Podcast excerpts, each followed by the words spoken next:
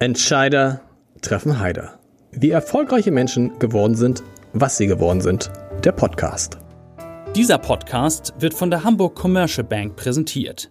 Die ist jetzt eine private Geschäftsbank und hat ihren Sitz, wie ihre Vorgänger, seit vielen Jahrzehnten in Hamburg. Die Hamburg Commercial Bank ist spezialisiert auf mittelgroße Unternehmenskunden. Viele davon kommen aus den Bereichen Immobilien, erneuerbare Energien oder aus der maritimen Wirtschaft. Wenn es um komplexe Themen rund um klassische Bankdienstleistungen, um Projektfinanzierung oder Kapitalmarktprodukte geht, ist die Hamburg Commercial Bank eine sehr gute Adresse. Und jetzt viel Spaß bei Entscheider treffen Heider. Mein Name ist Lars Heider und ich freue mich sehr, dass ich heute Angela Titzrath zu Gast habe, die Vorstandsvorsitzende der Hamburger Hafen- und Logistik AG. Kennt in Hamburg jeder unter dem Begriff HALA. Sie sind die Chefin von einem großen Traditionsunternehmen, 135 Jahre alt, mit fast 6000 Mitarbeitern. Und äh, ich freue mich sehr, dass Sie, dass Sie gekommen sind. Das war gar nicht so einfach, in Ihrem Terminkalender einen, einen Termin zu finden. Ähm, ich habe unglaublich viele Fragen, deshalb fange ich gleich an. Die erste, ich habe natürlich mit vielen jetzt im Vorfeld über Sie gesprochen. Ich komme nachher noch zu sehr, sehr vielen positiven Äußerungen. Also sowas wie, Mensch, ein Glücksfall für Hamburg, ein Glücksfall für die Hala, endlich ist die Hala, ähm, jetzt habe ich schon alles verraten, ist die Hala irgendwie aufgebrochen und nicht mehr so ein geschlossenes Unternehmen. Wie würden Sie sich selbst beschreiben, wenn jemand sagen würde, was, was machen Sie da eigentlich bei der Hala? Was ist Ihre Rolle? Also die offizielle Rolle und erstmal vielen Dank für die tolle Einladung. Sie haben sich extra heute einen Tag ausgedacht, der besonders heiß ist. Ja. Eigentlich hatte ich erwartet, so einen kleinen Swimmingpool unterm Tisch und mindestens ein Eis zu bekommen, aber wir werden jetzt einfach sozusagen äh, uns ein bisschen Abkühlung gedanklich verschaffen. Ja, meine Rolle, es gibt eine offizielle, ähm, das äh, ist der Chief Executive Officer, Klar. der CEO. Das ist die Vorstandsvorsitzende der Hamburger Hafen- und Logistik AG ein börsennotiertes Unternehmen und damit auch natürlich eine entsprechende Rolle, die so beschrieben ist. Ähm, in der äh, bin ich sozusagen in der Aktienwelt zu Hause. Ähm, als Unternehmenslenkerin bin ich Unternehmerin, das ist meine Rolle. Mhm. Ähm, ich bin aber auch Teamcoach. ich bin äh, natürlich auch Kollegin im Vorstandskollegium und habe von daher ganz viele verschiedene Rollen und Facetten. Sind Sie auch Chefin des Hafens? Wenn man die Hala als äh, sozusagen den größten Teil des Hamburger Hafens bezeichnet, das ist ja nicht nur die drei Container-Terminal-Umschlagsaktivitäten, äh, äh, sondern natürlich auch, äh, ob das der Fruchtumschlag ist, äh, unser Roro-Geschäft, die rollende Ladung, äh, ob das die Beteiligungen sind äh, am Hansaport. Äh, ja, ich glaube, äh, ein großer Teil der unternehmerischen Aktivitäten wird über die Hala und die Hala-Töchter gestellt. Von daher könnte man das im könnte weitesten Sinne sagen. Chefin. Sie waren ja vorher, Sie kommen nicht aus der Schifffahrt. Sie hatten mit Hafen vorher nichts zu tun. Sie waren bei der Deutschen Post, Sie waren bei Daimler. Wie kommt man dann zum Hamburger Hafen? Ich bin ja Chefin eines Logistikkonzerns, eines europäischen Logistikkonzerns und von daher ist das eine ganz natürliche Bewegung.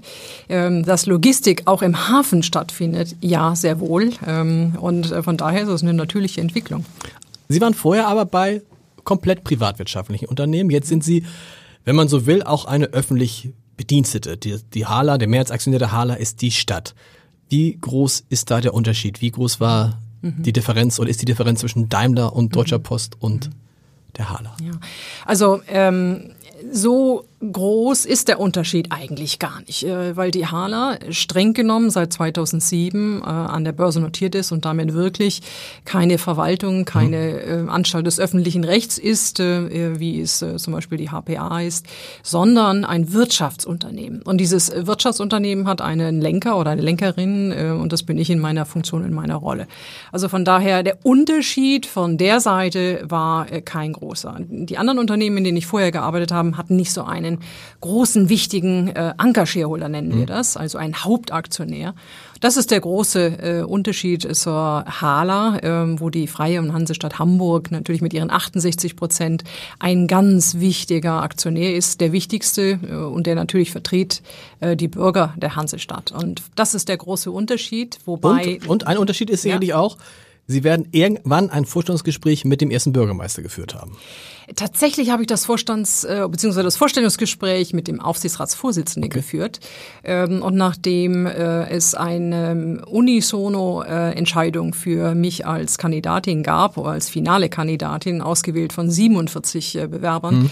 ähm, gab es dann ein Gespräch bei äh, dem Bürgermeister. Ja, das heißt, Sie haben mit Rüdiger Grube, war, war der damals schon Aufsichtsratsvorsitzender? Professor Witten war damals so, okay. Aufsichtsratsvorsitzender und äh, Professor Dr. Grube ist ihm dann nachgefolgt. Und dann sind Sie aber trotzdem nochmal damals zu Olaf Scholz gekommen, ja. aber das war dann pro forma. Man lernte sich kennen. Oder, wer weiß, wer weiß wenn Olaf Scholz sagte, Moment mal, wen habt ihr mir denn da? Äh. Hätte er noch sagen können, nee, ist nicht.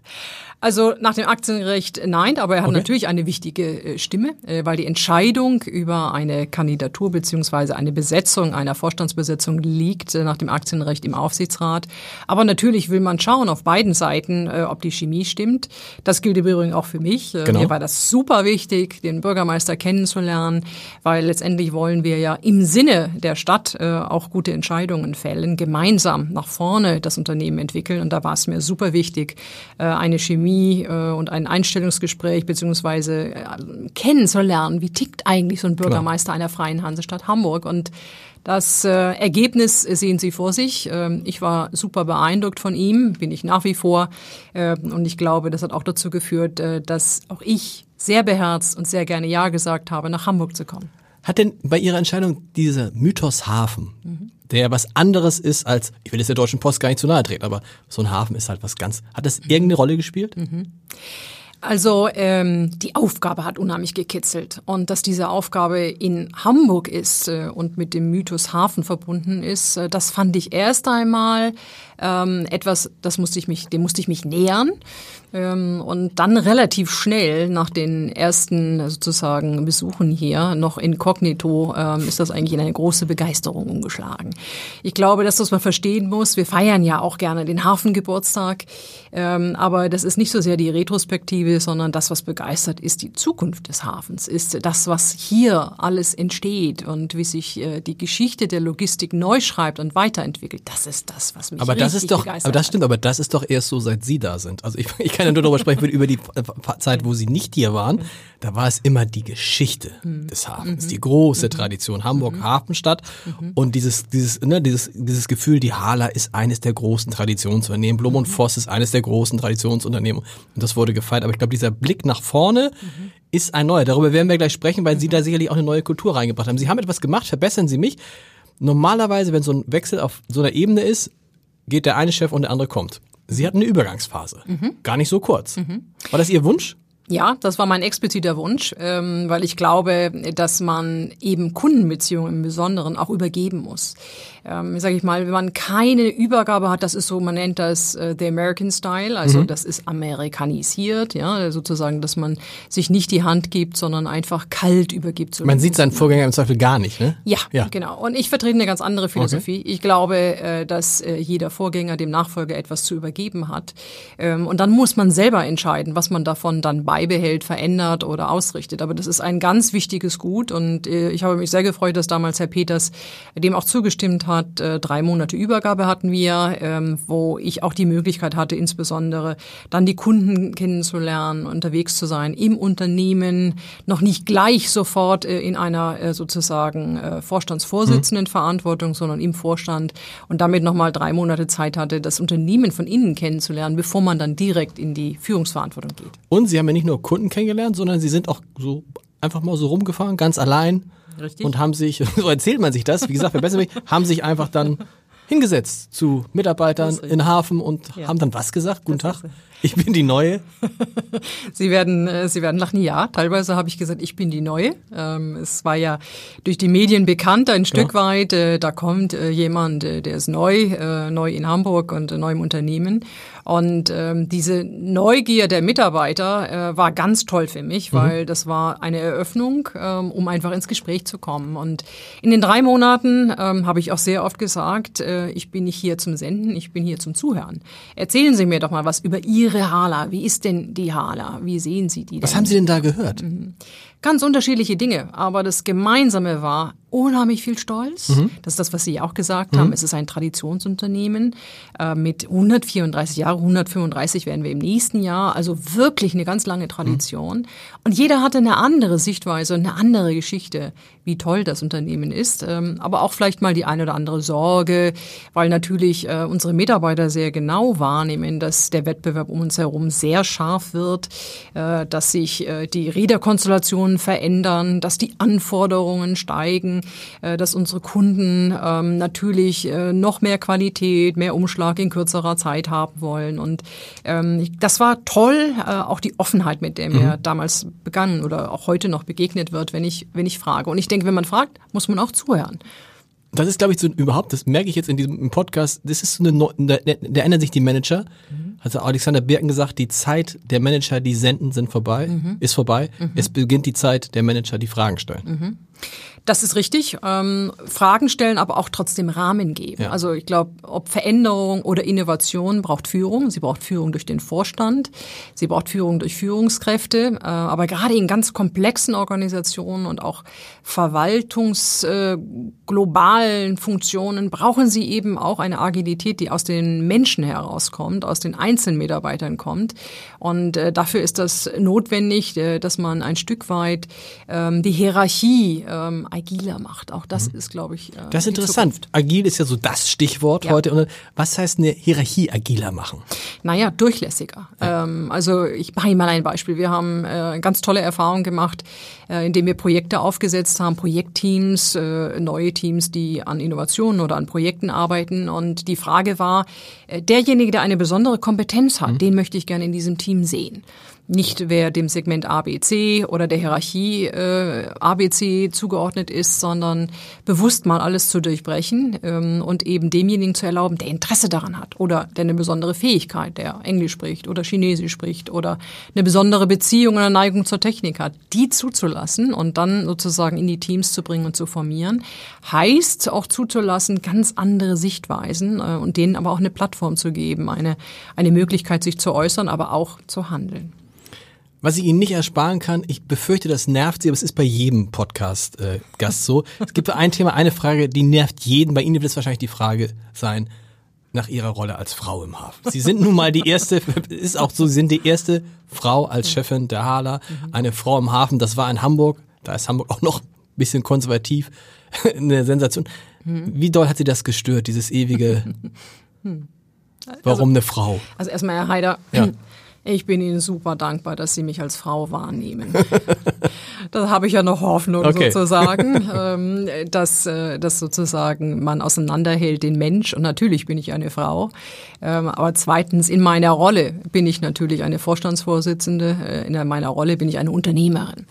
Die Frage nach, äh, wie fühle ich mich als Frau in meiner Rolle, ähm, würden Sie einem Mann nie stellen. Ja? Doch, Äh, hier in diesem Podcast stelle ich genau allen genau diese Frage.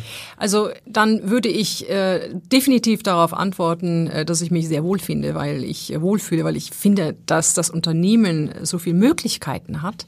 Ich ein Team habe, was ich sehe, was an den Herausforderungen wächst. Äh, auch ein Vorstandsteam, äh, das als Team funktioniert. Äh, von daher fühle ich mich sehr wohl in der Rolle. Die große Frage ist ja auch, ist es ein Vorteil oder ein Nachteil, als Frau im Hafen zu sein? Es gibt ja ganz, Sie haben recht, es gibt ganz viele Unternehmen, wo man das nicht so thematisierte, aber Hafen ist, wahrscheinlich sind die mehr, die Mehrheit ihrer Mitarbeiter sind Männer nach wie vor, oder? das ist korrekt, ja. Eine sehr, eine sehr männerdominierte Branche. Ist es dann ein Vorteil, als Frau da reinzukommen? Da müssten Sie ja eigentlich meine Mitarbeiter Ja. fragen, ob das ein Vorteil oder ein Nachteil ist. Ähm, ich persönlich ähm, nehme das nicht so wahr. Ich komme natürlich aus einer Industrie. 21 Jahre habe ich in einer Automobilindustrie gearbeitet. auch sehr männlich. Ja, die ist auch sehr männlich dominiert, ähm, auch die Logistik insgesamt. Ähm, die Fragen, und dadurch, dass ich ja auch sehr viele Jahre im Ausland gearbeitet habe, in USA, in Kanada, in Italien, in Spanien, ähm, die Frage stellt sich nicht. Äh, Ich hatte so ein Schlüsselerlebnis in Spanien, wo ich ein Werk geleitet habe. Äh, werde ich nie vergessen. Nach einer Woche ähm, schauten mich die Mitarbeiter immer an. Und man nahm zur Kenntnis, dass ich ja eine weibliche Chefin bin. Ähm, und in Spanisch heißt das irgendwann nur noch La Jefa. La Jefa ist die Chefin. Ja. Punkt. Ja, also das heißt, man äh, verschmilzt dann mit der Funktion und der Aufgabe und das Geschlecht ist nicht wirklich im Vordergrund. Muss man im Hafen eine andere Sprache sprechen als bei Daimler oder der Post? Das ist ein großes Vorurteil. Nein. Das muss, ich meine das gar nicht im, im Negativen. Ja, ja, so, es ja. kann ja auch sein, also klar, das Vorurteil wäre zu sagen, finde ich, so, ich glaube, die alle Leute, die ich kenne der Schifffahrt, die sind relativ kurz und knapp. Da wird jetzt nicht lange rumgeredet, da gibt es klare Ansagen. Das meinte ich jetzt mit anderer Sprache. Ja. Ich meine jetzt nicht eine einfachere Sprache Nee, oder so. Nein. Also ich glaube, sie ist nicht wirklich nicht anders. In, ich glaube, dass man äh, einfach ein bisschen, glaube ich, norddeutsch äh, Mhm. schon geprägt ist. Äh, meine Mitarbeiter haben mir ganz zu Anfang gesagt, als ich eine Sitzung eröffne, moin, moin. Mhm. Mensch, Frau Titzrath, also Sie schwätzen ja ganz ordentlich. ja, das macht man hier nur einmal. Einmal. Ja, Moin, genau. reicht vollkommen aus. Also ich glaube, das ist symbolhaft so ein bisschen, wie man insgesamt äh, hier kommuniziert. Ein bisschen direkter, ein bisschen kürzer, ein bisschen klarer. Äh, das kommt mir eigentlich sehr gelegen. Das finde ich ganz äh, erfrischend. Ähm, und ich kann nicht wirklich einen Unterschied erkennen. Also äh, auch die Schwaben äh, schwätzen äh, sozusagen nicht so geschwätzig, sondern sind auch teilweise sehr fokussiert in dem, was sie machen. Ähm, ich würde gar nicht sagen, dass es da so große Unterschiede gibt. Äh, ganz im Gegenteil. Äh, ich erlebe hier in Hamburg äh, mit meinen Mitarbeitern eine große Herzlichkeit in der Art, wie auch kommuniziert wird. Wow, wie äußert sich die?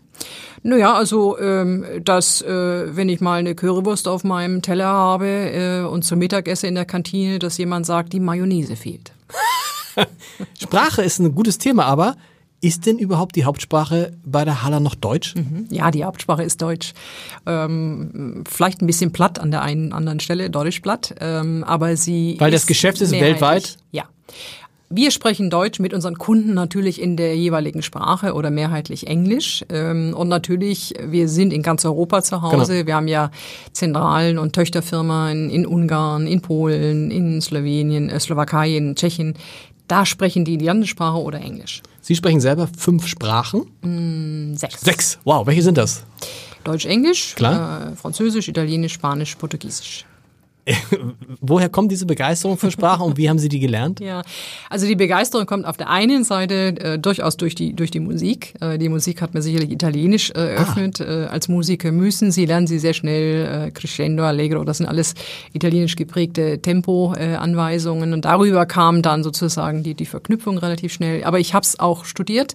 Ich habe ja Philologie studiert, romanische Philologie, Schwerpunkt äh, Lusitanistik. Das ist Portugiesisch und Italienisch und Wirtschaftswissenschaften, also zwei Studiengänge. Das mit der Musik wusste ich nicht. Sie Ja. spielen selber was für ein Instrument? Ich spiele selber Querflöte. Okay. Ähm, habe das, ähm, äh, meine Mutter sagte irgendwann mal, als ich mit acht Jahren feststellte, dass ich sämtliche Holzblasinstrumente beherrsche und bereit wäre für eine neue Herausforderung, äh, und das mit acht Jahren, ähm, wurde sozusagen. Haben mit acht Jahren alle Blockflöten aller Größe konnten. Korrekt, ja. Ähm, also das äh, hatte ich eine gewisse, ein gewisses Talent und Fingerfertigkeit, aber einen tollen Lehrer, der mir einfach ganz viel Lust darauf gemacht hat, so etwas zu erlernen. Äh, und habe dann angefangen, Querflöte zu studieren, ähm, neben dem Gymnasium ähm, und das auch sehr intensiv. Ähm, eine ganz prägende Zeit, weil Musik ist ähm, 50 Prozent Talent und 50 Prozent Fleiß. Ist das so? Ich glaube schon. Ja, okay. Ich glaube Kommen schon. Sie heute noch zum Querflöte spielen? Ich komme heute noch zum Querflöte hören. Also man muss einfach sagen, Ja. wenn Sie wenn Sie zwei drei Stunden pro Tag geübt haben, haben Sie eine Fingerfertigkeit und ein Lungenvolumen, was Ihnen erlaubt, äh, äh, auch für Externe sozusagen verträglich zuhören zu können. Aber es lässt halt auch wieder nach, wenn man nicht übt. Ne? Exakt, das ist ein Muskel, den man vielleicht wieder aktivieren kann, aber ähm, es ist auch jetzt ein ganz tolles Hobby. Ja. Lassen Sie uns über den Hamburger Hafen sprechen. Das ist ja. Ich dachte, Sie kommen nie auf das Thema, Herr Heider. Ich dachte schon. Es wird, es wird aber gar nicht, es wird aber gar nicht so schlimm, weil es gibt natürlich schon viele, die sagen, machen, also es gibt die einen, die sagen, der Hamburger Hafen ist und bleibt das Herz dieser Stadt. Und die anderen sagen, sicher ist das nicht. Zu welcher Gruppe gehören Sie? Also ich gehöre zu der Gruppe, dass ein menschlicher Körper ein Herz und ein Hirn und auch äh, Blutbahnen und Körperteile braucht. Also es ist immer mehr als nur das Herz. Aber ich persönlich glaube auch, äh, dass nach wie vor die Weltstadt Hamburg eine Weltstadt, eine Welthafenstadt ist. Sie hat es in ihrer Konstitution festgeschrieben und das ist sicher, sicherlich etwas, was äh, auch in der Zukunft sozusagen eine Verantwortung mit sich bringt. Dass das Herz so lebendig ist, äh, bedeutet Training, bedeutet äh, entsprechend sich weiter auszurichten. Es ist keine Selbstverständlichkeit, aber ich glaube daran, ja, äh, der Hafen ist auch nach wie vor und auch in der Zukunft wichtig für Hamburg. Wenn der Hafen das Herz ist, wer ist das Hirn? Frage ich mich gerade so. die Wissenschaft, okay. ähm, die vielen anderen Industrieelemente. Also mir gerade wichtig, eben nicht zu sagen, das eine ist wichtiger als das andere, sondern hier wäre eigentlich ganz wichtig, nochmal festzuhalten, kein Körperorganismus kann ohne Herz funktionieren, aber auch nicht ohne Hirn, ja. auch nicht ohne die Blutbahn. Also mir ist es wichtig, nochmal klar festzuhalten, es ist ein sowohl als auch, es ist nur das ganzheitliche. Wenn alles da ist, dann klappt's. In Zeiten wie diesen sind vor allem Start-up-Unternehmen die für Schlagzeilen sorgen, die erfolgreich sind. Mhm. Sie haben einen schönen Satz gesagt, finde ich. Sie haben gesagt, die, ähm, die Hala ist ein ist seit ihrer Gründung ein Startup-Unternehmen. Wie haben Sie das gemeint? Ja, korrekt. Kann es ein 135 Jahre altes Startup-Unternehmen mit 5000, mit fast 6000 Mitarbeitern geben? Aber na klar, wir sind der lebende Beweis dazu. Ja. Ähm, was ist ein Startup? Ein Startup ist äh, ein Unternehmen, was sich den Herausforderungen, die neu im jeweiligen äh, ökonomischen Umfeld sind, stellt. Das heißt, in einer starken Geschwindigkeit. In ne? einer starken Geschwindigkeit. Äh, und auch das hat die Hala kontinuierlich nachgewiesen, dass wir das getan haben. Sehen Sie äh, 1815, als äh, der Schotte sozusagen mit dem ersten Dampfschiff Hamburger Hafen anlief und den ersten Containerumschlag äh, sozusagen hierher gebracht hat, beziehungsweise dann ja 50 mhm. Jahre äh, später erst. Ähm, das sind alles Elemente, die prägend waren, wo äh, die Hala das aufgegriffen hat. Ähm, die Hafen City ist ein Beispiel dafür. Das Thema äh, Containerterminal Altenwerder, äh, vollautomatisiert, Neuerungen, also immer wieder sich den Herausforderungen zu stellen das in einer Geschwindigkeit. Die Geschwindigkeit nimmt zu, ganz klar. Aber Startup heißt, dieser frische Gedanke, sich neuen Herausforderungen immer wieder aufs Neue zu stellen, aber auch den Mut für Innovation zu haben, Dinge zu wagen, mhm. auch mal auszuprobieren. Äh, natürlich im, in einem begrenzten Rahmen, aber eben sich dem zu öffnen. Ähm, ich glaube, diese Kultur, dieses Gen zu haben, ein DNA-Gen, wie die Speicherstadt, das Weltkulturerbe heute ist, äh, was sozusagen wirklich die Blockchain des 19. Jahrhunderts mhm. war. Und das heute zu übertragen ins 21. und zu sagen, was bedeutet das für uns heute und sich auch diesen Herausforderungen neu zu stellen, ist doch wunderbar, wenn man 134 Jahre gezeigt hat, dass es geht. Das geht. Trotzdem, das macht Mut für die nächsten 135 Jahre. Trotzdem haben wir, weiß ich, bei Ihnen zu sein wie bei vielen anderen Firmen, die Geschwindigkeit der Veränderung ist mhm. gigantisch, die Herausforderungen ja. sind groß. Wie nehmen Sie den Mitarbeitern die Angst davor? Also erst einmal jeder, der bei uns 20, 30 Jahre war, weiß, äh, dass die Arbeit vor 30 Jahren eine ganz andere war als die heute. Und wenn man ehrlich ist, ist sie immer besser geworden. Mhm. Also das heißt, jeder technologische Fortschritt war auch eine Entlastung für den einzelnen Arbeitnehmer die Digitalisierungsthemen, die manchmal jemanden Angst machen, da sage ich sehr oft, haben Sie ein Smartphone in Ihrem in Ihrer Tasche? Ja, dann holen Sie es mal raus, dann haben Sie die Digitalisierung doch schon in der Hand. Hm. Man muss die Dinge anfassbar machen und ich glaube, die Hala steht auch für Nachhaltigkeit im Sinne von sozialverträglicher Umgang. Also das heißt, wir machen nichts und wir werden nie etwas tun, was nicht im Einklang mit all unseren Mitarbeitern ist. Schulen, mitnehmen, erklären, in den Dialog gehen, Ängste ansprechen, wenn sie da sind, aussprechen und ausräumen. Ich glaube, das ist auch ganz wichtig. Sie haben eine große Begeisterung für Digitalisierung. Ja. Ein, was nicht zu übersehen, woher kommt die? ich bin einfach sehr technikaffin. Ja. Äh, ich glaube, äh, dass alles Neue mit Kraft in die Welt kommt. Äh, alles Neue lässt sich nicht wirklich aufhalten, sondern äh, man muss die Haltung zu dem Neuen einfach öffnen, weil dann begreift man es schneller, dann versteht man, ob es äh, eine potenzielle Gefahr ist oder nützlich mhm. ist und wenn es eine Gefahr ist, wie man es entsprechend verändert, dass es dann wieder eine Herausforderung und eine Verbesserung darstellt. Und Sie haben es gerade gesagt, man muss das begreifbar, anfassbar machen. Ja. Ich finde, das haben Sie ganz geschickt gemacht mit Projekten, über die ja nicht nur in Deutschland, sondern in der ganzen Welt gesprochen wird. Da gibt es die einen, die sagen, die Titzrad ist völlig übergeschnappt. Und die anderen sagen, interessant, was da in Hamburg passiert. Wir gehen mhm. vielleicht die einzelnen Projekte mal durch. Sehr gerne. Das erste ist die Idee, dass es irgendwann mal Drohnen gibt, die mhm. leere Container über dem Hamburger Hafen mhm. hin und her transportieren. Mhm. mhm. Richtig, genau. Bei uns lernen die Container fliegen. Ähm, äh, das war sozusagen die, die Idee. Ähm, dahinter steckt einfach, dass wir ein Stück weit ähm, mit den Vessels, die, äh, mit den Schiffen, die signifikant mehr Volumen mitbringen an unsere einzelnen mhm. Terminals, mhm. sogenannte Peak-Situationen haben. Das heißt, eine Menge von Containern kommt in einer viel kürzeren Zeit an und wie beherrscht man das? Mhm. Wir haben vollautomatisierte Terminals, wir haben Handling-Prozesse ähm, und die Fragestellung, wie kann man dort ein bisschen Agilität reinbringen, indem man eben über Spot äh, sozusagen Prozesse agieren kann. So kamen wir auf die Drohnen. Ähm, und die Drohnenthematik, dass das nicht so ganz eine spinnerische Idee ist, äh, sehen Sie daran, dass wir da ganz eng mit dem Fraunhofer Institut mhm. zusammenarbeiten, aber natürlich auch in Gesprächen sind äh, mit großen Firmen wie Airbus, die dort intensiv forschen, äh, um die Frage erst einmal zu beantworten, äh, ist das etwas, was in der Zukunft ähm, möglich sein kann? Es ist klar, dass das Visionen sind, ähm, aber ich glaube, äh, Zukunft findet nur dann statt, wenn wir sie heute in der Gegenwart denken. Und die Frage ist ja auch, man, inwieweit man diese Bilder braucht. Weil es genau. ist natürlich was Einfaches, wenn genau. du, du, siehst eine Drohne, die hat einen, hat einen Container und mhm. das simuliert, dann steht da, ah, so könnte die Digitalisierung des Hafens funktionieren. Exakt, ganz genau, ganz genau. Ist es technisch möglich? Ist das schon, ist das, heute steht das schon es, fest? Heute ist es technisch möglich, allerdings noch nicht äh, für einen 40-Tonner, äh, okay. äh, sondern das liegt irgendwo äh, im 2 bis 4 Tonnen Bereich. Das ist technisch heute noch mhm. möglich. Schon möglich, aber die Frage ist ja nicht nur die Technik, sondern ist auch die Frage der Wirtschaftlichkeit. Und auf dem Weg sind wir noch. Das ist noch unbeantwortet. Das heißt, es kann durchaus sein, dass man sagt, technisch geht das, aber wirtschaftlich ist es dann doch nicht so vielversprechend, wie wir uns das gedacht haben. Korrekt. Genau. Oder, oder wir haben andere Dinge daraus gelernt, die wir in andere Bereiche übertragen. Auch das ist natürlich eine, eine Möglichkeit. Und warum, glaube, jetzt, warum erzählen Sie es trotzdem jetzt schon, wenn man sagt, ja. es kann auch sein, einfach um diese Bilder entstehen zu lassen und dann die Dynamik ins Unternehmen zu bringen? Das ist richtig, ja. Und ja. auch, äh, es ist ja eine These, die es jetzt gilt, erst einmal sozusagen sich dem zu nähern. Mhm. Und ähm, ich möchte bewusst Grenzen öffnen. Also wenn wir immer nur darüber nachdenken, wie wir uns in zwei Zentimeter Breiten bewegen und mhm. entwickeln, dann werden wir auch nur zwei Zentimeter weite Entwicklungen sehen. Mhm. Und darum geht es. Es geht um Experimentierräume, es geht um Denkräume, natürlich innerhalb äh, begrenzter wirtschaftlicher äh, sozusagen Rahmen weil wir sind ein Wirtschaftsunternehmen. Wir wollen für unsere Shareholder Werte schaffen. Ähm, aber das ist notwendig in der, in der jetzigen Phase, in der wir sind, dass wir diese Grenzen öffnen und eben nicht immer nur so ganz kleine Schritte zu gehen. Was ja. sie nicht tun, ja. da sind sie, also das ist ein super Übergang eigentlich zu Elon Musk, also der ja auch Sachen, ja. Sachen erzählt, wo alle Leute mhm. sagen, der spinnt mhm. und dann passiert es aber genauso. Mhm. Das mhm. zweite große Projekt, was wirklich weltweit für Aufsehen sorgt, ist der Hyperloop. Also sie haben da ein Joint Venture. Richtig. Ja. Und nun denkt jeder, was? Im Hamburger Hafen werden demnächst Container mit 1000 kmh durch die Gegend geschossen, werden sie ja wahrscheinlich nicht. Nein, nein, nein.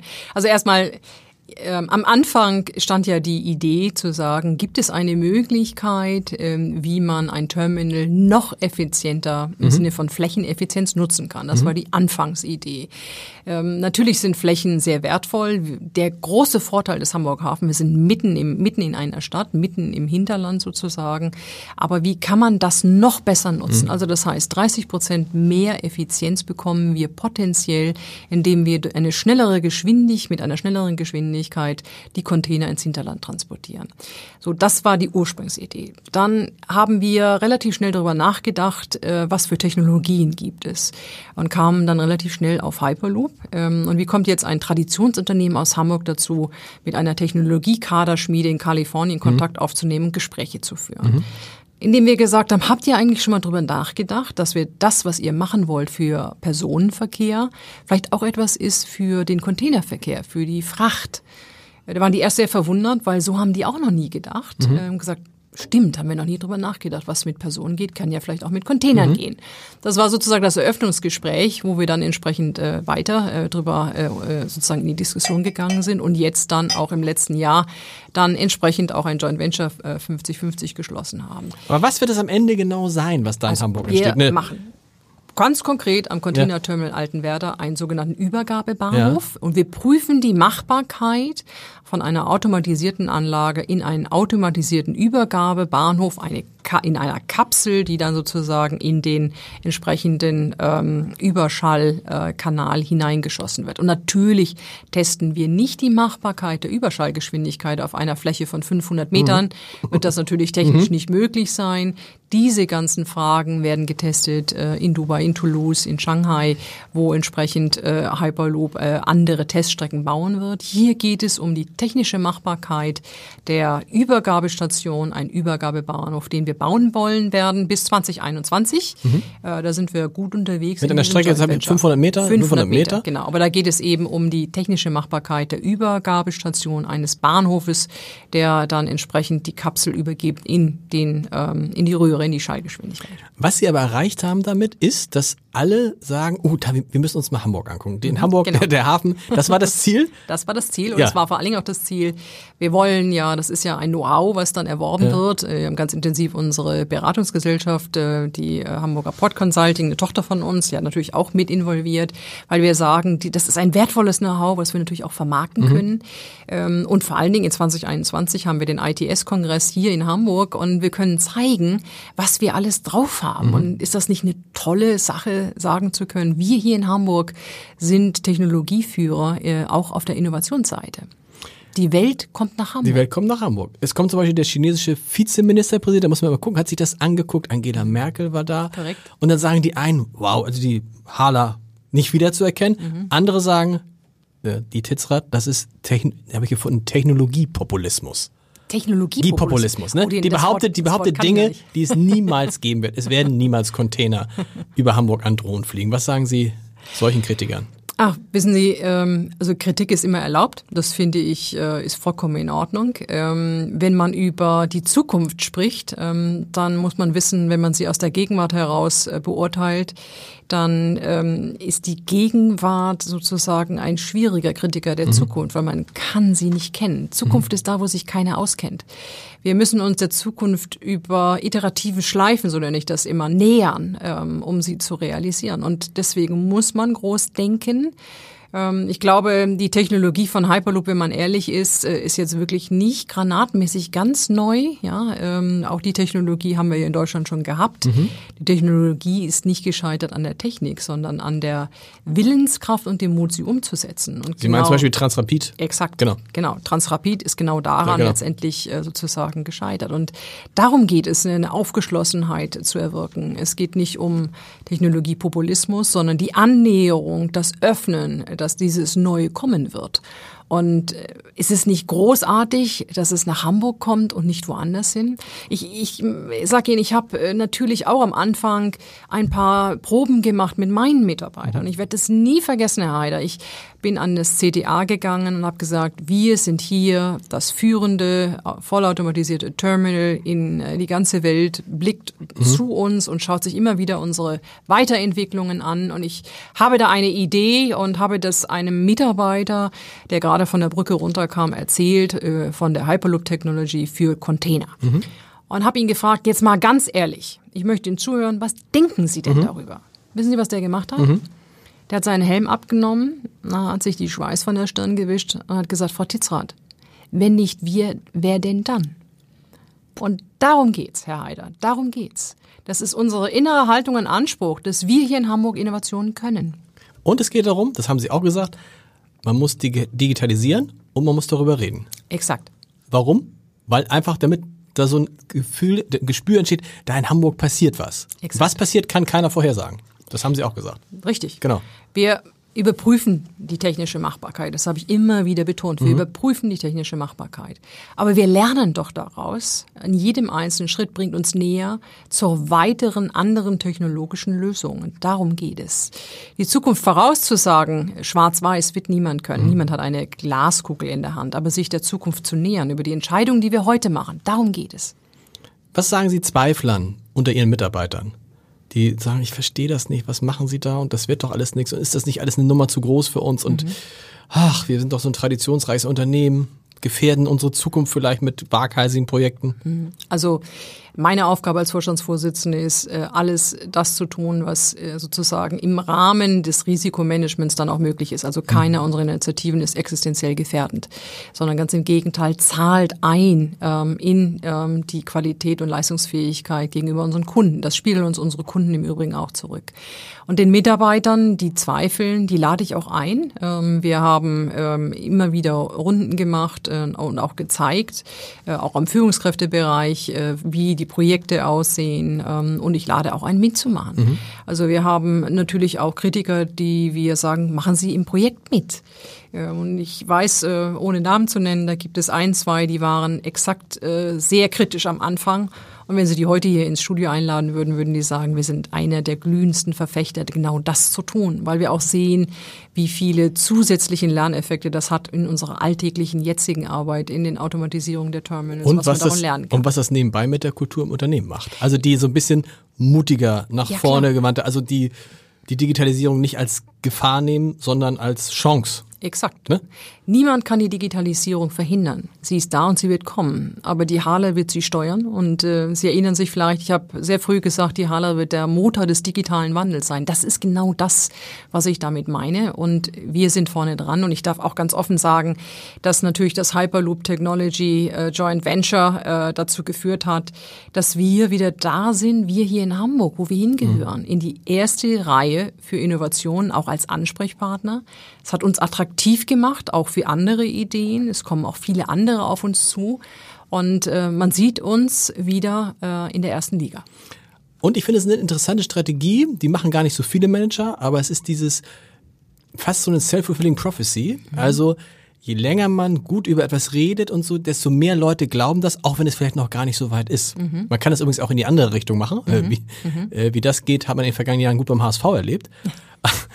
Aber ist das so eine ja, bewusste Strategie ja, bei Ihnen? Ja, das ist sehr bewusst. Ich habe einer der Schlüsselerlebnisse gehabt, das werde ich nie vergessen, in der Zeit, als ich angefangen habe, ähm, im Dezember 2016 war ich in Asien. Da war hier in Hamburg eine sehr schwierige Diskussion über die Elbvertiefung. Genau.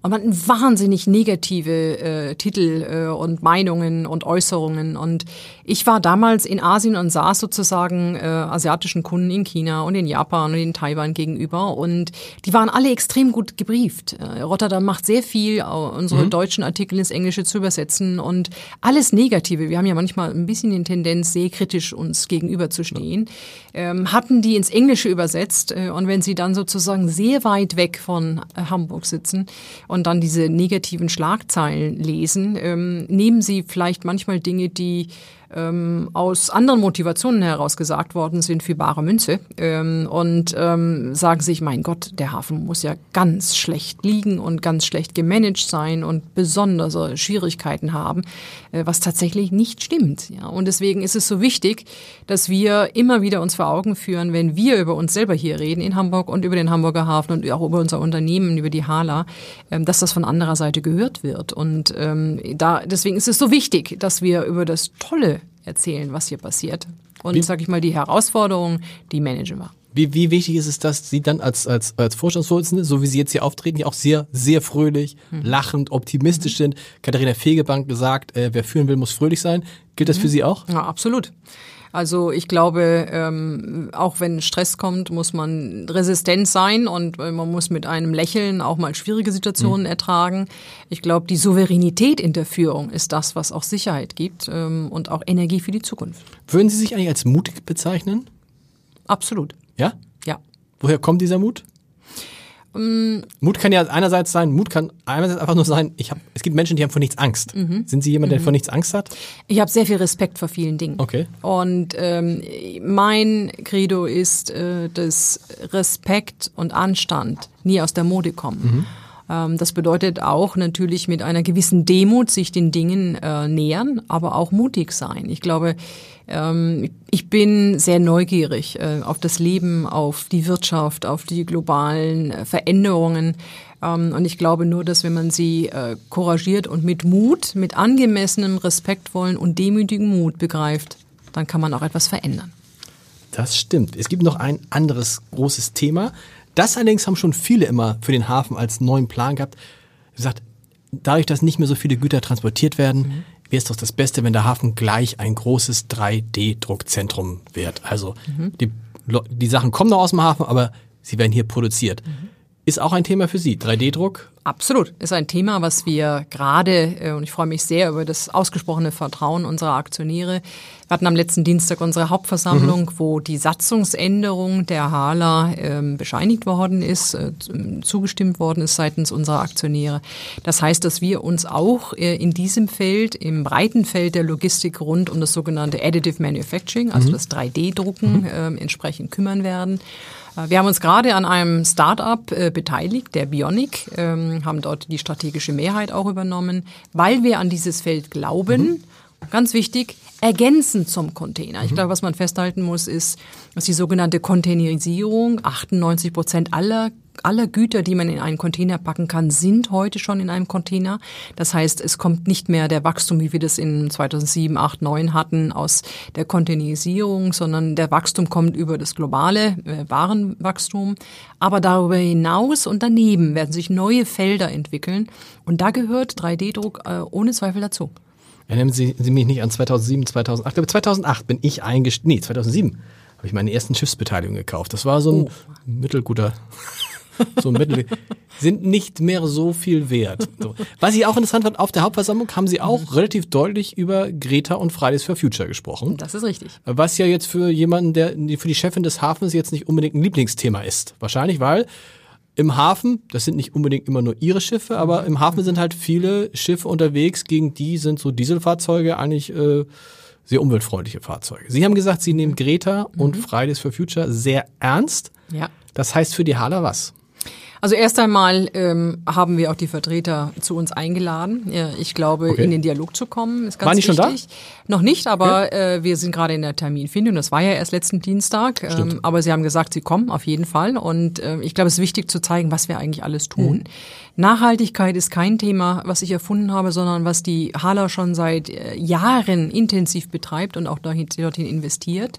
Wir haben das jetzt in den letzten zwei Jahren nochmal maßgeblich ähm, forciert, weil wir sagen, Nachhaltigkeit, also das CO2-Thema insbesondere, CO2-neutral zu sein, ist etwas, was auch eine Verantwortung für uns als Terminalbetreiber in einem Terminal, der in einer Stadt liegt, bedeutet. Mhm. Das heißt, dem wollen wir uns stellen. Das haben wir gemacht. Ähm, wir haben massiv investiert in, auch in Lithium-Ionen fahrende, betriebene AGVs, also Automated Guided Vehicles. Wir sind da führend ähm, und wir sind jetzt äh, gerade vor vier Wochen auf der Messe in München gewesen, haben unser erstes Produkt dort äh, produziert bzw. gezeigt, einem Pilotkunden. Äh, das ist Hala Pure. Hala Pure ähm, ist eine, ein Produkt, was Sie als Kunde bei uns sozusagen abfragen können und beweist, dass wir CO2-neutral umschlagen. Mhm. Nicht Greenwashing, sondern tatsächlich. Mhm. Also das heißt, die Hala ist in der Lage, CO2-neutral äh, bis zu ähm, großen Bereichen sozusagen anzubieten. Wobei das ja nur ein ganz, äh, nicht unwesentlichen Teil des Problems löst, aber den großen Teil des Problems löst es nicht. Da können sie nichts für. Aber wie können sie auf die Räder, wie können sie auf die mhm. Schiffe einwirken? Weil das mhm. sind die, die ja. für die Verschmutzung im Hafen sorgen. Ähm, also ich glaube erstmal, dass die Räder das Thema für sich selber erkannt haben äh, und auch priorisiert haben. Und das ist einfach ganz, ganz wichtig, äh, dass wir immer begreifen, dass das eine europäische Lösung ist. Also das heißt, äh, wir können nicht einzelne Häfen mit unterschiedlichen Anforderungen mhm. und Regelungen sozusagen versehen, sondern es würden ansonsten Wettbewerbsnachteile kreiert. Das muss europäische Lösung mhm. sein, so wie es ja jetzt auch ist. Die entsprechenden äh, Carbon-Verordnungen äh, werden ja umgesetzt. Wir helfen, indem wir sagen, diejenigen, die bei uns sozusagen anlegen, können entweder über Landstrom oder wir haben über äh, Powerpacks, das sind sozusagen mobile Einheiten, die auf das Schiff gehoben werden können, äh, angeboten, so dass entsprechend äh, der äh, grüne Strom in Anführungsstrichen über ähm, Land, Landstrom oder eben entsprechend entsprechend die Powerpacks äh, genutzt werden können. Nur wichtig, und das ist halt leider auch immer eine ökonomische, wirtschaftliche Realität. Die Räder, unsere Kunden werden das nur annehmen, wenn es eben nicht äh, signifikant teurer ist, als Strom selber mhm. zu produzieren. Sie wissen, äh, wie hart umkämpft äh, die Warenströme und mhm. logistischen Prozesse sind, logistischen Prozesse sind. Das heißt, für uns ist die Wettbewerbsfähigkeit unserer Kunden eben auch sehr entscheidend. Es heißt auch hier, Sowohl als auch. Es geht nachhaltig und wirtschaftlich. Können Sie eigentlich die Räder, die Hamburger Räder, die ja nicht nur wie jemand wie ich seit 2008 mit seiner Schiffsbeteiligung, das ist ja nichts dagegen, was die Hamburger Räder erlebt haben. Das war bis zu diesem, bis 2008 die stolzeste Branche. Mhm. Auch die verschlossenste. Mhm. Und äh, davon ist jetzt in Teilen nicht viel übrig geblieben. Können Sie die Räder mit Ihrer Fröhlichkeit anstecken? Also Erstmal glaube ich, ähm, die, die da sind, ähm, sind hochprofessionell äh, und sind deswegen auch grundpositiv in ihren Geschäftssystemen, sonst wären sie nicht da. Mhm. Ich glaube, das Anstecken, und das versuche ich, äh, indem ich anstecke in der Kreativität, Dinge mit uns gemeinsam auszuprobieren. Und da erlebe ich ganz viel Offenheit. Auch äh, in der Kreativität über neue Modelle nachzudenken oder über Service und Dienstleistungen nachzudenken. Das Pure-Produkt ist zum Beispiel etwas, äh, was wir jetzt in Rädern anbieten, was wir einem Pilotkunden angeboten haben. Das steckt an, weil alle auch verstehen, ähm, dass zukünftige Modelle nachhaltig und wirtschaftlich sein müssen. Wäre das aber auch nicht aus Sicht von Fridays for Future, wäre es nicht doch am besten, wenn man sagen könnte, es gäbe hier große 3D-Zentren und diese ganzen Verkehre müsste es nicht mehr geben. Gut, bei Bananen ist schwierig, mhm, genau. aber bei vielen anderen, Sie waren sicherlich auch im Silicon Valley und ich habe ja. mal im Silicon Valley gesehen, wie eine Gitarre ausgedruckt wurde und ja. wie jemand die Gitarre rausnahm und dann Love Me Tender drauf spielte. Das ist ja alles, das war vor vier oder fünf Jahren, das ist ja alles tatsächlich möglich. Mhm. Wir reden jetzt nicht mhm. über irgendwie spinnerten Ideen. Die Ideen sind nicht spinnerisch, aber auch äh, 3D-Druck braucht Materialien zum Verarbeiten. Äh, auch die müssen irgendwo herkommen. Also auch hier gilt sowohl als auch. Ja, sie werden äh, immer eine Ausgewogenheit haben müssen. Diese Ideen werden vielleicht heute noch nicht so greifbar sein, vielleicht in der Zukunft. Ähm, aber ich glaube, dass wir ein bisschen Toleranz üben müssen, ähm, nicht so schwarz-weiß zu diskutieren, mhm. sondern gewisse Geschäftsmodelle auch nebeneinander stehen zu lassen. Das hat Greta, das hat Greta ja auch gemacht, indem sie, mhm. indem sie gesagt hat, also so ganz mit der Kernenergie können wir erstmal nicht darauf verzichten. Genau. wenn es eine Übergangstechnologie ist. Sie haben genau. vorhin gesagt, Sie waren in Ihrem ersten Gespräch mit dem damaligen Bürgermeister Olaf Scholz sehr angetan. Ja. Jetzt sind Sie ja schon ein bisschen länger in Hamburg. Mhm. Wie, hat sich, wie, wie zufrieden sind Sie mit der Unterstützung der Politik? Also Grundsätzlich sehr. Also, ich sag mal, die Politik äh, hat in dem Sinne jetzt nicht einen unmittelbaren Einfluss auf die Hala, sondern wenn einen Einfluss natürlich auf die Rahmenbedingungen genau. hier. Also eher einen mittelbaren, ja, mittelbaren. genau. Ähm, und da gibt es natürlich Themen, äh, die ganz großartig gelaufen sind, das muss man mal deutlich sagen. Also auch die ganzen Infrastrukturprojekte, die Budgets, die freigegeben worden sind vom Bund, das muss man mal sehr deutlich mhm. sagen, das ist großartig. Die Umsetzung, da müssen wir jetzt Gas geben. Äh, wir erleben es ja alle selber hier, äh, dass die Verkehrsthematik herausfordernd für uns alle ist. Und das ist sozusagen die Phase, in der wir jetzt gerade sind. Das müssen wir politisch alle miteinander aushalten, dass wenn eben auch umgebaut wird, was großartig ist und Erleichterung bilden, bilden, äh, sag mal, bilden wird mittelfristig, dass es eben kurzfristig dann doch mal ein bisschen hakelig wird.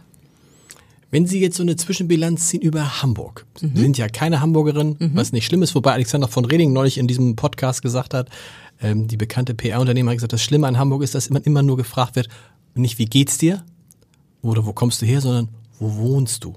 Richtig. Und dann, ist bei Ihnen auch so? ja. Und sie sagte dann, das war so, so dann sagte sie, dann sage ich eine Straße ja. und dann sagen die Leute nicht ja, sondern sagen welche Höhe. So, also was das über Hamburg aussagt, ja. kann sich jeder selber. Ja. Ihr Eindruck äh, von Hamburg, der Hafen- und Kaufmannstadt, mhm. ist, ja. was hat Sie so am meisten überrascht und wo sind so Vorurteile vielleicht auch genau so eingetroffen, wie Sie sie hatten? Mhm. Also äh, erstmal überraschend ist, äh, dass ich glaube, ich sehr viele Hamburger kennengelernt habe, die extrem plaudern und überhaupt nicht steif sind. Ja, okay. Herr Haider, wir reden ja auch gerade genau. miteinander. Ähm, ich glaube, das ist einer der großen Vorurteile des Hamburger arrogant und steif sein und dass es hier nur Menschen gibt, äh, die mit jedem Fremden insbesondere mit Distanz begegnen. Ich glaube, Sie haben das recht, total recht. Ich finde auch, das hat sich aber irgendwie, irgendwie das, hat sich das total verändert. Das hat sich total verändert. Oder? Ich meine, die das Leute sind auch echt, also gut, so, das sind so, man muss ja auch sagen, so ein, so ein Typ wie Sie, so ein fröhlicher, mhm der hätte vielleicht auch vor fünf bis zehn Jahren hier noch keinen Fuß auf den Boden gekriegt. Der hat sich, das geht ja für mich auch, beim, ja. äh, als ich anfing, beim Neujahrsempfang Witze zu machen, ja. haben mich die ersten Alten haben gesagt, was ist denn los? Und nach sechs Jahren hat einer zu mir gesagt, Herr Heider, kann es sein, dass Sie versuchen, diesen neues Empfang etwas launiger zu machen? Genau. So. Und da, also tatsächlich, die Hamburger kommen ins Plaudern. Ja, ja. ja. Finde ich großartig. Gut, ja. So, also, das ist wirklich ein Vorurteil, das wirklich nicht, ist nicht, nicht trägt. Das ist total weg. Ähm, und ansonsten stelle ich einfach fest, ja, ich glaube, das gibt in jeder Stadt, äh, dass man, ich, ich sehe das als einen Stolz, mit einem Stolz hm. fragt, in welchem Teil, Stadtteil wohnen Sie, wo kommen Sie her, sind Sie hier geboren? Ähm, das ist ja auch etwas, was, äh, was ich normal finde. Das finden Sie in München so, das finden Sie in Frankfurt so und das finden Sie auch im Ruhrgebiet so, wo ich ja, wo ich ja eigentlich herkomme. Ach, Sie kommen aus dem Ruhrgebiet eigentlich? Ich komme aus dem Ruhrgebiet. Wo ja. genau denn her? Genau aus Essen, ah. also aus dem aus Herzlich dem willkommen bei, äh, bei der, bei der Funke Mediengruppe. Sie kommen aus Essen? Ich komme okay. aus Essen, ja, genau, ganz genau. Und das ist ja das ja. Schöne, dass Sie, die erstaunliche Reaktion, die ich hier habe, erstens weiß jeder sozusagen, ähm, dass Hamburg aus vielerlei Hamburgern besteht. Ja. Äh, natürlich aus denen, die hier geboren worden sind, aber eine Stadt wächst und das bedeutet natürlich auch, dass hier ganz viel äh, Arbeit und Wachstum durch diejenigen entstanden sind, die hergezogen sind. Und deswegen gibt es, sage ich mal, auch ein bisschen Hamburg 2.0. Es gibt, nee, ich habe das noch, ich will das noch ganz anders sehen. Ich habe das Gefühl, und das ist auch ein Problem, was man hat, wenn man so wie das Hamburger Abendblatt mit einer klassischen Hamburger Identität jahrelang arbeitete, diese gibt es gar nicht mehr, mhm. weil irgendwie, ich, ich habe die Zahl, glaube ich, 35 Prozent der Hamburger mhm. sind nur gebürtige Hamburger. Mhm. So, und die anderen sind halt alle Zugereiste mhm. und da ändert sich viel und vielleicht kommt da auch dieses Plaudern her. Gibt es so ein, mhm. Mhm. was sind so, gibt es so ein Ort, also das ist immer die Frage, ne, wo kommen Sie her? Welches ist der schönste Ort? Was ist denn für Sie denn der schönste außerhalb des Hafens? Gibt es da einen Stadtteil, wo Sie sagen, das ist mein Hamburg? Ja. Also ich, ich mag ähm, sehr ähm, die verschiedenen Märkte, die es hier gibt, okay. ob das jetzt der Isemarkt ist äh, oder auch die vielen anderen. Ich mag diese Stadtteile und auch durch die Stadtteile zu gehen. Ähm, und ich glaube, äh, das ist, man hängt immer so ein bisschen von der, von der Stimmung ab. Also mhm. die Elbvororte finde ich genauso reizend wie äh, draußen in Blankenese zu sein mhm. oder an der Strandperle mhm. zu sitzen. Und natürlich geht nichts über den Hafen. Nichts geht über den Hafen. Ganz zum Schluss würde mich interessieren, Sie haben ja jetzt als Chefin auch sehr viel mit jungen Leuten zu tun. Ja. Mhm. Wie erleben Sie die jungen Leute, wenn Sie sie vergleichen äh, mit der Zeit, in der Sie in dem Alter waren? Mhm. Also die Leute, die jungen Leute gibt's nicht. Äh, es gibt okay. auch dort viele verschiedene Identitäten, die wir, die wir dort haben. Äh, Aber gibt es nicht irgendwas, was so, so, was so, also ich stellte fest, zum Beispiel in, in Gesprächen noch vor, vor zehn Jahren war das Hauptgespräch so bei äh, Personalgesprächen geht es immer um Gehalt. Mhm. Das hat sich erledigt, also ich will nicht mhm. sagen erledigt, aber nahezu erledigt, jetzt geht es darum, um, um äh, Sabbatical, um Teilzeitmodelle. Mhm, also dieses, so, ja. ich weiß nicht, wie das bei Ihnen ist, ja. Das ist ähnlich. Also auch, auch wir sehen, dass äh, insbesondere so ähm, die Integration zwischen Privatleben und Beruflichen spielt eine große Rolle. Es spielt äh, auch eine große Rolle, äh, was nicht so sehr, was für Aufstiegsmöglichkeiten hat man, sondern was für Ausbildungsmöglichkeiten, mhm. was kann man sonst noch machen. Ist es äh, vereinbar, dass man eben auch mal Elternzeit hat oder dass man sozusagen äh, ganz ganz bewusst äh, eine andere Breite ja. in den Anforderungen hat. Und Eigentlich schön, oder? Ich finde das auch. Äh, und vor allen Dingen, was ich ganz toll finde, die Identifikation mit dem Unternehmen, mit dem Kern, mit der DNA mhm. und die in die Zukunft zu übersetzen. Das erlebe ich ganz stark bei jungen Leuten, die hinterfragen und bestätigen gleichermaßen. Und das finde ich einfach großartig. Ich habe hier noch auf meinem, auf, meinem, auf meinem alten Fragebogen, den ich vorbereitet hatte, weil wir hatten schon mal einen, einen Termin, den mussten wir dann absagen, mhm. habe ich noch stehen und jetzt müssen wir noch über Schlafen reden. Über Schlafen? Über Schlafen. Sind hab, Sie müde? ich weiß auch nicht. Ich habe mich eben gefragt, ich schicke ja immer jemanden einen Fragebogen, wahrscheinlich haben Sie diesen Fragebogen schon zurückgeschickt vorher. Äh, Gibt es irgendwas zum Thema, schlafen Sie besonders wenig oder so? Oder ist es einfach nur von einem anderen, von einem anderen Fragebogen hier reingerutscht? Ich nee. glaube, das ist von einem anderen Fragebogen. Ich schlafe immer ausreichend. Vielen Dank für die Fürsorge. Aber, ja, es gibt ja, nee, es gibt ja, weil es gibt, mir hat mir neulich ein, ein Manager in diesem äh, Podcast mhm. erzählt, dass es halt, dass der größte Fehler, den Menschen machen würden, sei zu wenig zu schlafen und zu glauben, das sei auch noch gesund sondern er würde halt neun Stunden schlafen am Stück. Oh, wow, das ist natürlich großartig. Ich gratuliere. Neun Stunden ist natürlich wirklich lang, ja. ähm, aber ich schlafe immer ausreichend. Ich glaube, das ist eher das Thema, dass man darauf achten muss, wenn man, wie ich teilweise natürlich sehr viel vor Ort bin, auch bei den Kunden und wenn man entsprechend reist und äh, dass man da ein bisschen achtsam mit sich selber umgeht im Sinne von Fürsorge, wenn man Jetlag hat, dass man dann auch wieder die entsprechenden Pausen sich sucht. Vielen Dank für den Besuch. Ich freue mich. Vielen Dank.